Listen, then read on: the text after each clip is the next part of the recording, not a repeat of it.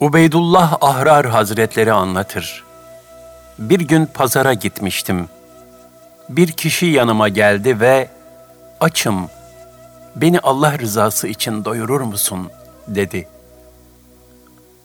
O an hiçbir imkanım yoktu. Sadece eski bir sarığım vardı. Bir aşhaneye gidip aşçıya, "Şu sarığımı al, eski ama temizdir. Bulaşıklarını kurularsın. Ancak bunun mukabilinde şu aç insanı doyurur musun?" dedim. Aşçı o fakire yemek verdi. Sarığımı da bana iade etmek istedi. Bütün ısrarlarına rağmen kabul etmedim. Kendim de aç olduğum halde o fakir doyuncaya kadar bekledim. Alemlerin fahri ebedisi, her canlıya yapılan iyilik sebebiyle Allah Teala'nın sevap lütfedeceğini bildirdiğinden, Müslümanlar hayvanları doyurmaya, bitkileri bakmaya bile ehemmiyet vermişlerdir. Buna dair birkaç misal şöyledir. Ecdadımız vaktiyle ciğercilik diye bir meslek ihdas etmişlerdi. Bu mesleği icra eden insanlar, uzun bir sırığın ucuna taktıkları ciğerleri mahalle ve çarşılarda dolaştırırlar. Yolda ciğerciye rastlayan hayırsever insanlar, ciğerleri satın alarak etraftaki aç kedi ve köpeklere dağıtır, Allah'tan sevabını umarlardı. İtalyan kökenli Ricoldo de Monte Croce, on üçüncü asrın ikinci yarısında İslam alemini gezmiş ve gördükleri karşısında hayretler içinde kalarak şöyle yazmıştır. Müslümanlar vakıf kurmada çok cömerttirler. Hatta hayır işlemek için Hristiyan esirleri dahi satın alarak hürriyetlerine kavuştururlar. Sevaplarını da ölmüş ana ve babalarının ruhlarına bağışlarlar. Müslümanlar, köpeklerin doyurulması için bile mal varlıklarından pay ayırırlar. Türkiye'nin ve İran'ın birçok şehrinde köpeklerin doyurulmasını vasiyet etmiş olanların, vasiyetlerinde köpeklere ayırdıkları payın gayesine uygun olarak kullanılmasını sağlayan köpek bakıcıları mevcuttur. on sekizinci asırda Osmanlı Devleti'ne gelen Pere Jehemmo isimli bir yazar, seyahatnamesinde şöyle der. Türkler murdar kabul ederek hiçbir zaman evlerine sokmadıkları sokak köpeklerinin açlıktan sıkıntı çekmelerine veya telef olmalarına meydan vermemek için her gün bu hayvanlara bir miktar et dağıtılmasını vasiyet ederler. Ve bu iş için kasaplara bir miktar para tahsis ederler.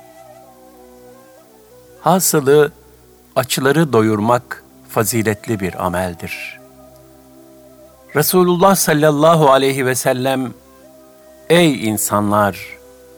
Birbirinize selam veriniz, yemek yediriniz, insanlar uyurken geceleyin namaz kılınız, böyle yaparsanız selametle cennete girersiniz" buyurmuştur.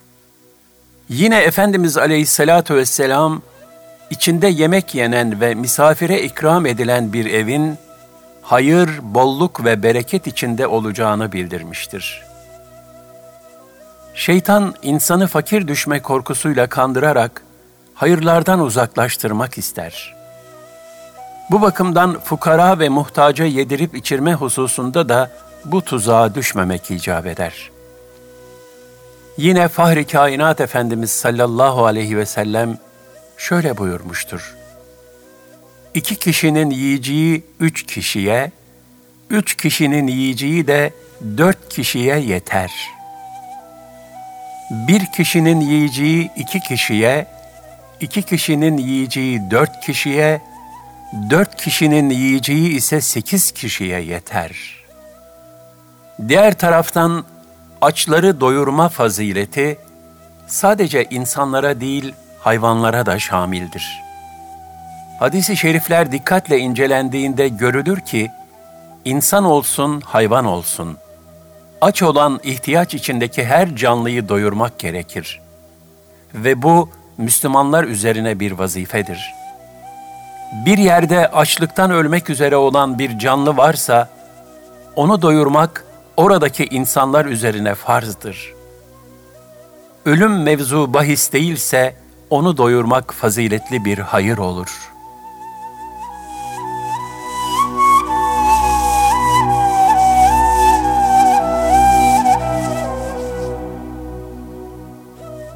Cenaze teşyii ve taziye. İslam kardeşliğinin mühim vecibelerinden biri de, vefat eden mümin kardeşlerimize son vazifemizi yaparak, onları insanın mükerremliğine yaraşır şekilde defnetmek ve ailelerine taziyede bulunmaktır. Cenab-ı Hak, Ademoğluna bu vazifeyi canlı bir misal göstererek öğretmiştir. Cenazenin namazını kılmak ve kabre defnedilmesiyle ilgilenmek farz-ı kifaye, diğer hizmetlerse sünnet ve müstahap kılınmıştır. Bu vazifeler ihmal edildiğinde, bütün bölge halkı farzı terk etmiş sayılarak günahkar olur. Fahri kainat sallallahu aleyhi ve sellem Efendimiz, cenazenin emin kimseler tarafından yıkanmasını tavsiye ederek, tecihizine ihtimam gösterilmesini, güzelce yıkanıp kokulanarak kefenlenmesini istemiştir. Bu vazifenin ehemmiyetini ifa sadedinde şöyle buyurmuştur: "Ölüyü yıkayıp da onda gördüğü hoş olmayan halleri gizleyen kimseyi Allah Teala kırk kere bağışlar. Ölüyü kefenleyene ipekten yapılmış cennet elbiseleri giydirir. Kabir kazıp ölüyü defnedene, bir fakiri kıyamete kadar kalacağı bir eve yerleştirmiş gibi ecir verir." Resulullah sallallahu aleyhi ve sellem şöyle buyurmuştur: "Müslümanın Müslüman üzerindeki hakkı beştir: selam almak, hasta ziyaret etmek, cenazenin arkasından yürümek, davete icabet etmek ve aksırana yerhamükallah, Allah sana merhamet eylesin demek." Vefat eden bir Müslüman için ilk dua, onun cenaze namazını kılmaktır. Daha sonra da imkan nispetinde dua etmek ve onun adına hayırlarda bulunmak icap eder. Allah Resulü sallallahu aleyhi ve sellem, "Cenaze namazı kıldığınız zaman, ölen kimseye ihlasla dua ediniz" buyurmuştur. Yine Fahri Kainat sallallahu aleyhi ve sellem Efendimiz, "Hangi Müslümanın cenazesinde Allah'a şirk koşmamış kırk kişi hazır bulunup namazını kılarsa, Allah Celle Celaluhu onların ölü hakkındaki şefaatini mutlaka kabul eder" müjdesini vermiştir.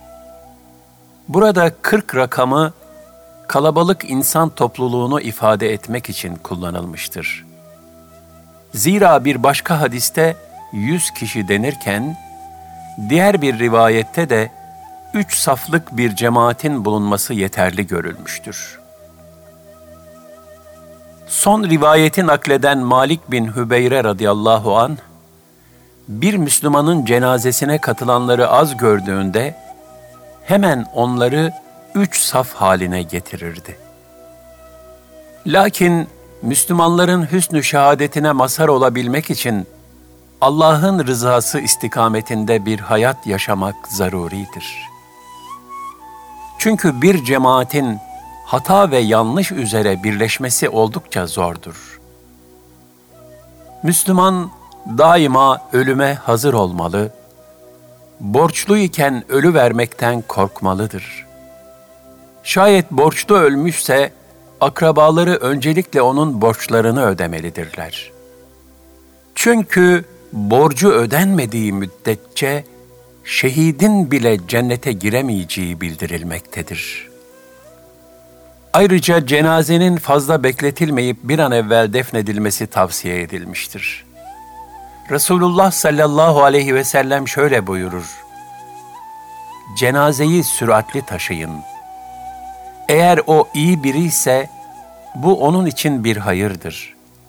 Onu bir an evvel kabirdeki hayır ve sevabına kavuşturmuş olursunuz. İyi biri değilse bu da bir şerdir. Onu çabucak omuzlarınızdan atmış olursunuz. Erkekler için büyük bir fazilet olarak teşvik edilen cenaze namazı ve onu kabre defnetme vazifesi, kadınlar için hoş karşılanmamış, tenzihen mekruh kabul edilmiştir. Çünkü fıtraten şefkat ve merhamet gibi hissiyatı yüksek olan kadınların, böylesine acı ve hüzünlü durumlarda uygun olmayan davranışlarda bulunmaları kuvvetle muhtemeldir. Ümmü Atiye radıyallahu anha şöyle demiştir: "Biz hanımlar cenazeye iştirak etmekten men edildik. Fakat cenaze teşyii bize kesin olarak haram kılınmadı. Bir yakını ölen veya herhangi bir musibete uğrayan kimselere taziyede bulunmak, yani onları teselli ederek sabır telkin etmek de mühim bir içtimai hizmettir. Resul-i Ekrem sallallahu aleyhi ve sellem Efendimiz şöyle buyurmuştur: Bir musibeti sebebiyle din kardeşine taziyede bulunan mümine, Allah Teala kıyamet günü kerem elbiselerinden giydirir, şeref bahşeder.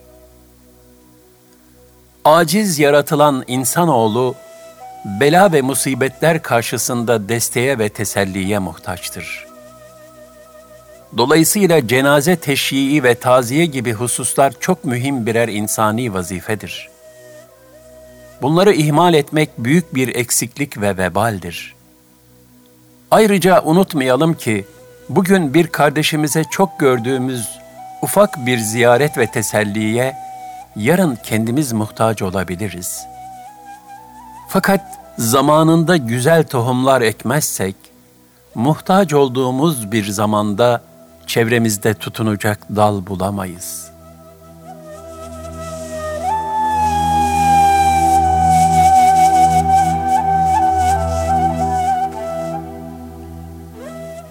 Fazilet tabloları. Cabir radıyallahu anh'ten rivayet edildiğine göre Resulullah sallallahu aleyhi ve selleme "Nasıl sabahladınız?" diye sorulmuştu. Allah Resulü sallallahu aleyhi ve sellem şöyle buyurdu: "Bir cenazede bulunmayan ve hasta ziyaretine gitmeyen kimselerden daha hayırlı olarak sabahladım." Bu ifadeleriyle Peygamber Efendimiz sallallahu aleyhi ve sellem, samimiyetle ve hak rızası için cenaze teşyiinde bulunan ve hasta ziyaretini ifa eden kişilerin elde edeceği sevap ve ecirler hariç tutulursa, dolu dolu ve hayırlı bir gece geçirdiğini beyan etmiş olmaktadır.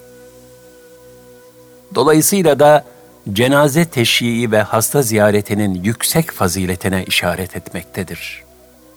Resulullah sallallahu aleyhi ve sellem cenaze teşyiinde bulunur, hastaları ziyaret eder ve davetlere katılırdı. Ebu Said el-Hudri radıyallahu anh şöyle anlatır: Resulullah sallallahu aleyhi ve sellem Medine'ye yeni geldiği sıralarda bizden biri ölüm döşeğindeyken varıp kendisine haber verirdik. O da gelir, hastanın başında durur, istiğfarda bulunurdu. Ölünce de yanındakilerle beraber geri dönerdi.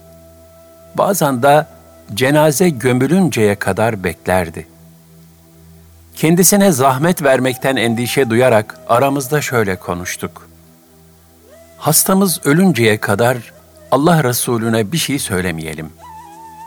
Vefat edince kendisine söyleriz. Böylece o ne yorulur ne de zaman kaybetmiş olur. Böyle yapmaya başladık. Hastamız ölünce kendisine haber verirdik. O da gelir, namazını kılar, istiğfarda bulunur, geri dönerdi. Bazen de cenaze gömülünceye kadar beklerdi. Bir sürede bu şekilde yaptık. Daha sonra Vallahi böyle de yapmayalım. Bu da Resulullah'ı yoruyor. Cenazemiz olduğunda onu Resulullah sallallahu aleyhi ve sellemin kapısına götürelim, orada namaz kıldırsın. Bu onun için daha kolay olur dedik ve öyle yaptık. Hadisin ravilerinden Muhammed bin Ömer radıyallahu anh diyor ki, bu sebepten Allah Resulü'nün kapısının önü, cenaze namazının kılındığı yer manasında musalla ismiyle anılır oldu. Cenazeler hep oraya götürülüyordu. Allah Resulü'nün vefatından sonra da aynı usul devam etti. Talha bin Berra radıyallahu anh hastalanmıştı. Peygamber sallallahu aleyhi ve sellem onu ziyarete geldi. Çıkarken, Talha'ya ölümün yaklaştığını görüyorum. Vefat edecek olursa bana haber verin. Tecihiz ve tekfin işinde elinizi çabuk tutun. Çünkü bir Müslümanın cesedini ailesi yanında bekletmek uygun değildir buyurdu. Çok geçmeden Talha vefat etti. Vefatından az evvel de beni çabucak defnedip Rabbime kavuşturunuz. Hazreti Peygamber sallallahu aleyhi ve selleme haber vermeyiniz. Zira buraya gelirken Yahudilerin ona zarar vermesinden endişe ediyorum. Resulullah sallallahu aleyhi ve sellem Efendimizin benim yüzümden bir sıkıntıya uğramasını arzu etmem diye vasiyet etti. Gece de bastırmış olduğu için Allah Resulü sallallahu aleyhi ve selleme haber verilmeden Talha radıyallahu anh defnedildi. Bu durum sabahleyin Allah Resulüne haber verildi. Efendimiz aleyhissalatü vesselam Talha'nın kabri başına gitti ve kabri başında Talha için Allah'ım sen ondan, o da senden razı olarak Talha'yı karşılayıp huzuruna kabul et diye dua etti. Ebu Seleme radıyallahu anh vefat etmişti.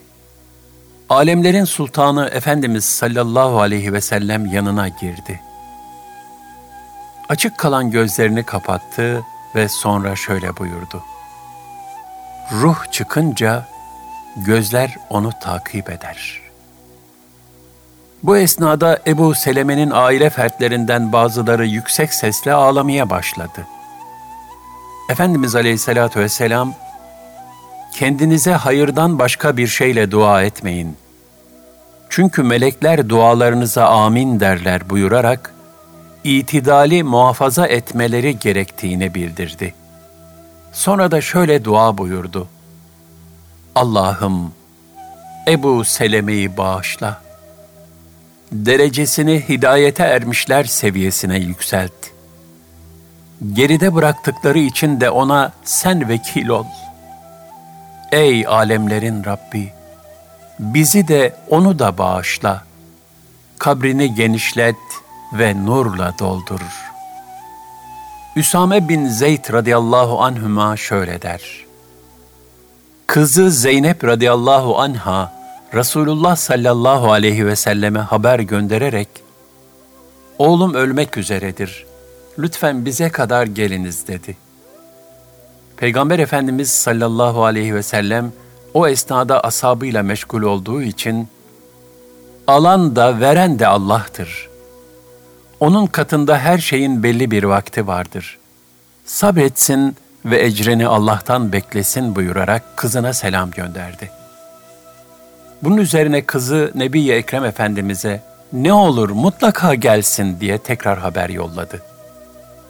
Bu defa Allah Resulü sallallahu aleyhi ve sellem, Sa'd bin Ubade, Muaz bin Cebel, Übey bin Kâb, Zeyd bin Sabit ve başka sahabilerle birlikte kalkıp kızının evine gitti.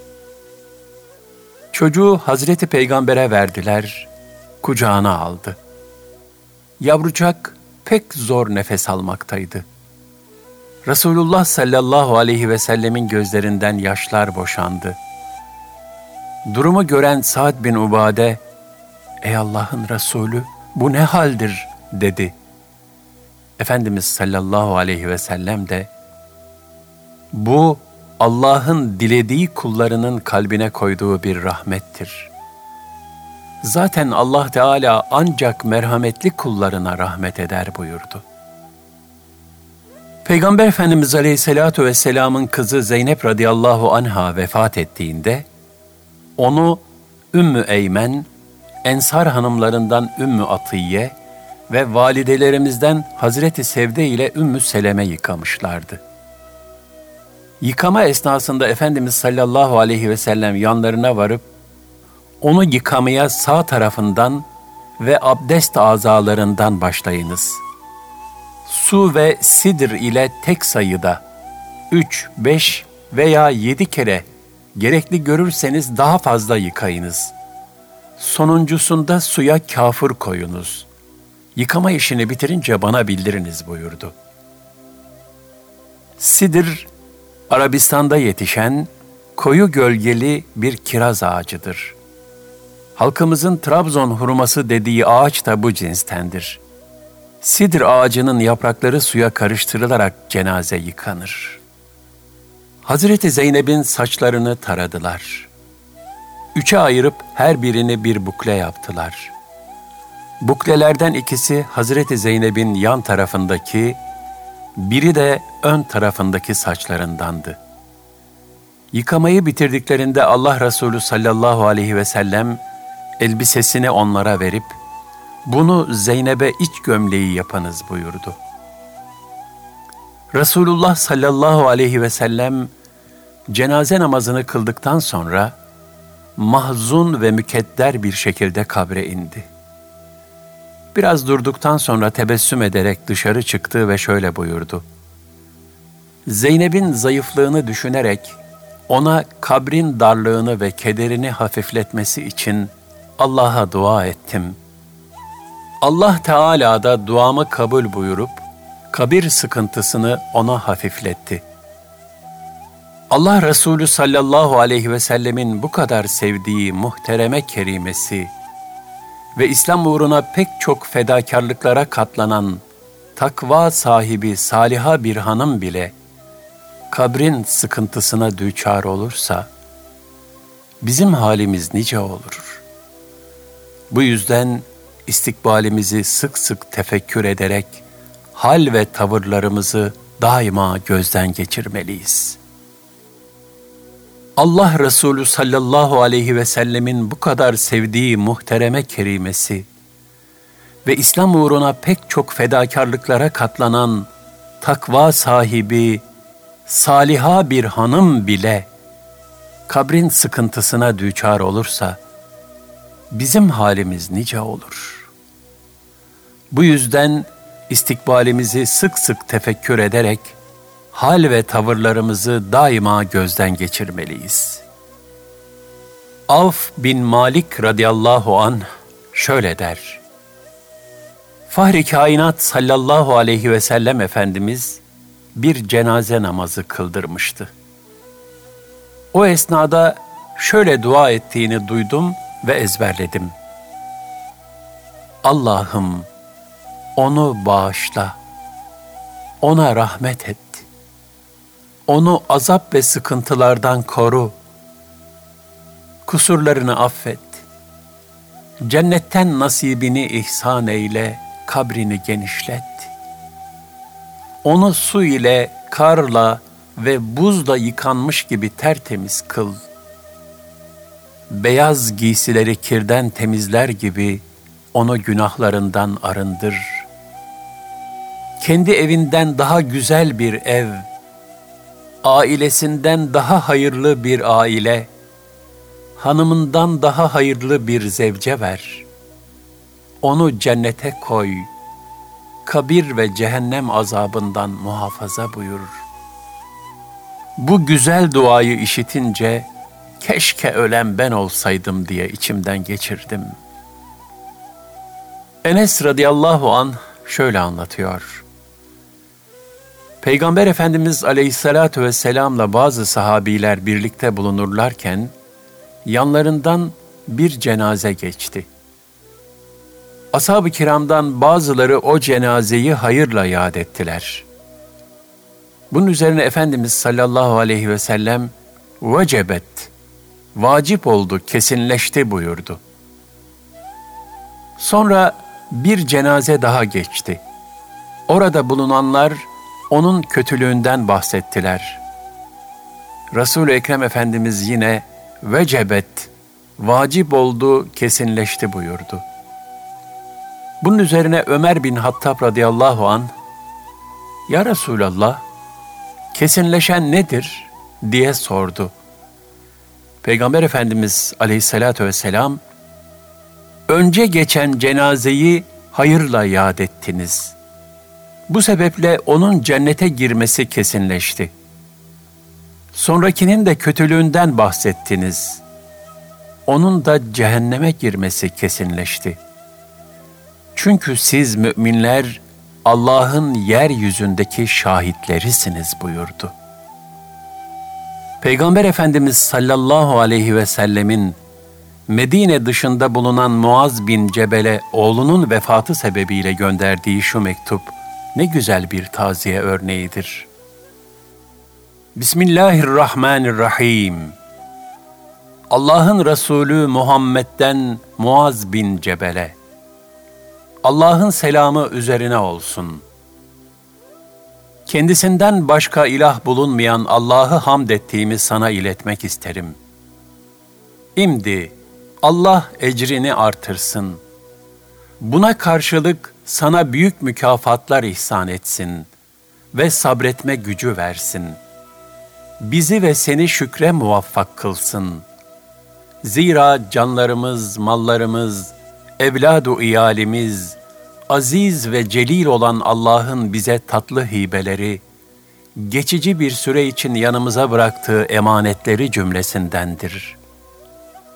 Allah Celle Celaluhu sana o çocuğu vermekle seni sevindirdi.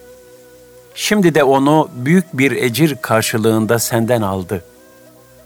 Onun karşılığında Allah'tan rahmet, mağfiret ve hidayet bekliyorsan sabret. Üzüntü ve kederin ecrini yok etmesin. Sonra pişman olursun. Bil ki ağlayıp sızlamak hiçbir şeyi geri getirmez. Hüzün ve kederi de def edemez. Başa gelecek olan zaten gelmiştir. Vesselam. Resulullah sallallahu aleyhi ve sellem, cenaze yakınlarına sadece taziyede bulunmakla kalmaz, maddi manevi her türlü yardımda bulunurdu. Nitekim Caferi Tayyar radıyallahu anh şehit olduğunda, Fahri Kainat Efendimiz kendi ailesine, "Cafer'in ailesi için yemek yapınız. Çünkü onlar şu durumda mutfakla meşgul olamazlar" buyurmuştur. Daha sonra da bizzat kendisi, Hazreti Cafer'in yetimlerine sahip çıkarak onları himaye ve terbiyesine almıştır. Ebu Bekir radıyallahu anh de herhangi bir musibete uğrayan insanlara şöyle taziyede bulunurdu. "Sabır, musibetin elemini hafifletir. Sızlanmanınsa faydası yoktur. Ölüm öncesi hayat basittir. Çetin olan ölüm sonrasıdır. Resulullah'ı kaybedişinizi hatırlayınız ki, musibetiniz gözünüzde küçülsün ve Allah ecrinizi artırsın." Allah Resulü sallallahu aleyhi ve sellem, kim sevabına inanarak ve karşılığını sadece Allah'tan bekleyerek bir Müslümanın cenazesiyle birlikte gider ve namazı kılınıp gömülünceye kadar beklerse, her biri Uhud dağı kadar olan iki kırat sevapla döner. Kim de cenaze namazını kılar, defnolunmadan önce ayrılırsa bir kırat sevapla döner buyurmuşlardı. Bir gün Abdullah bin Ömer, Sa'd bin Ebi Vakkas'la birlikte otururken, Habbab bin Eret geldi ve "Abdullah, baksana Ebu Hureyre ne diyor" diye bu hadisi nakletti. Bunun üzerine Hazreti Abdullah, "Ebu Hureyre de çok oldu" dedi ve Habbab'ı bu hadisi araştırmak için Hazreti Ayşe'ye göndererek, bunu ondan sor gel dedi. Habbab gidince Abdullah yerden bir avuç çakıl taşı aldı. Sinirli bir şekilde taşları elinde evirip çevirmeye başladı. Bir müddet sonra Habbab, Hazreti Ayşe radıyallahu anha'nın Ebu Hureyre doğru söylüyor, ben de Resulullah'ın öyle buyurduğunu işittim dediğini haber verdi. Bu sefer kaçırdığı fırsatlara hayıflanan Abdullah bin Ömer, elindeki taşları yere fırlattı ve desene biz çok kırat kaçırdık diye teessürünü ifade etti. Burada vaat edilen sevabın miktar ve ölçüsü, kesin bir sınır tayin etmekten ziyade, cenaze teşyiinin yüksek faziletini beyan etmek içindir. Zira Cenab-ı Hak, yapılan amellere, kalplerdeki niyet ve samimiyetin seviyesine göre ecir lütfeder. Kasım bin Muhammed radıyallahu anh şöyle anlatır. Hanımım vefat etmişti. Muhammed bin Kâb el-Kurazi taziyeye geldi. Hanımım vefat etmişti. Muhammed bin Kâb el-Kurazi taziyeye geldi, bana şunu anlattı. İsrailoğullarından alim, abid ve gayretli bir adam vardı. Çok sevdiği saliha bir hanımı vardı. Derken bu hanımı vefat etti. O alim buna çok üzüldü ve evine kapanarak insanlardan alakasını kesti. Kimseyle konuşmaz oldu. İsrailoğullarından bir kadın bunu duyunca yanına gitti ve ona soracak bir meselem var. Fetva istiyorum. Onunla hususi görüşeceğim dedi. İnsanlar çıktılar. O ise kapıda bekledi ve mutlaka görüşmesi gerektiğini tekrarladı. Birisi alime haber verip, kapıda bir kadın var, sana fetva sormak istiyor, kapıdan ayrılmıyor dedi. İzin verilince kadın içeri girdi. Alime, sana soracak bir meselem var diye söze başladı. Alim, mesele nedir deyince kadın şöyle bir sual sordu. Ben komşum olan bir hanımdan bilezik aldım. Onu bir müddet takındım. Ödünç olarak kullandım. Şimdi bana haber gönderdiler, onu istiyorlar. Ne dersin? Onlara bileziklerini iade etmem gerekir mi? Alim, evet, vallahi vermen lazım dedi. Kadın, ama o bilezik bende bir müddet kaldı, onu çok sevdim deyince alim, olsun, sen onu emanet olarak aldığın için onların bunu geri istemeye hakları vardır cevabını verdi. Bunun üzerine kadın, Allah sana merhamet eylesin ey alim. Allah sana emanet olarak verdiği şeyi geri istediğinde neden üzülüyorsun? Üzülmeye hakkın var mıdır? Sana hanımını emaneten vermişti, sonra da geri aldı. Allah'ın onu yanında bulundurmaya senden daha çok hakkı vardır diyerek onu teselli etti. Alim bu sözlerden ibret aldı, hakikati gördü ve kendine geldi. Allah alimi kadının sözlerinden istifade ettirdi.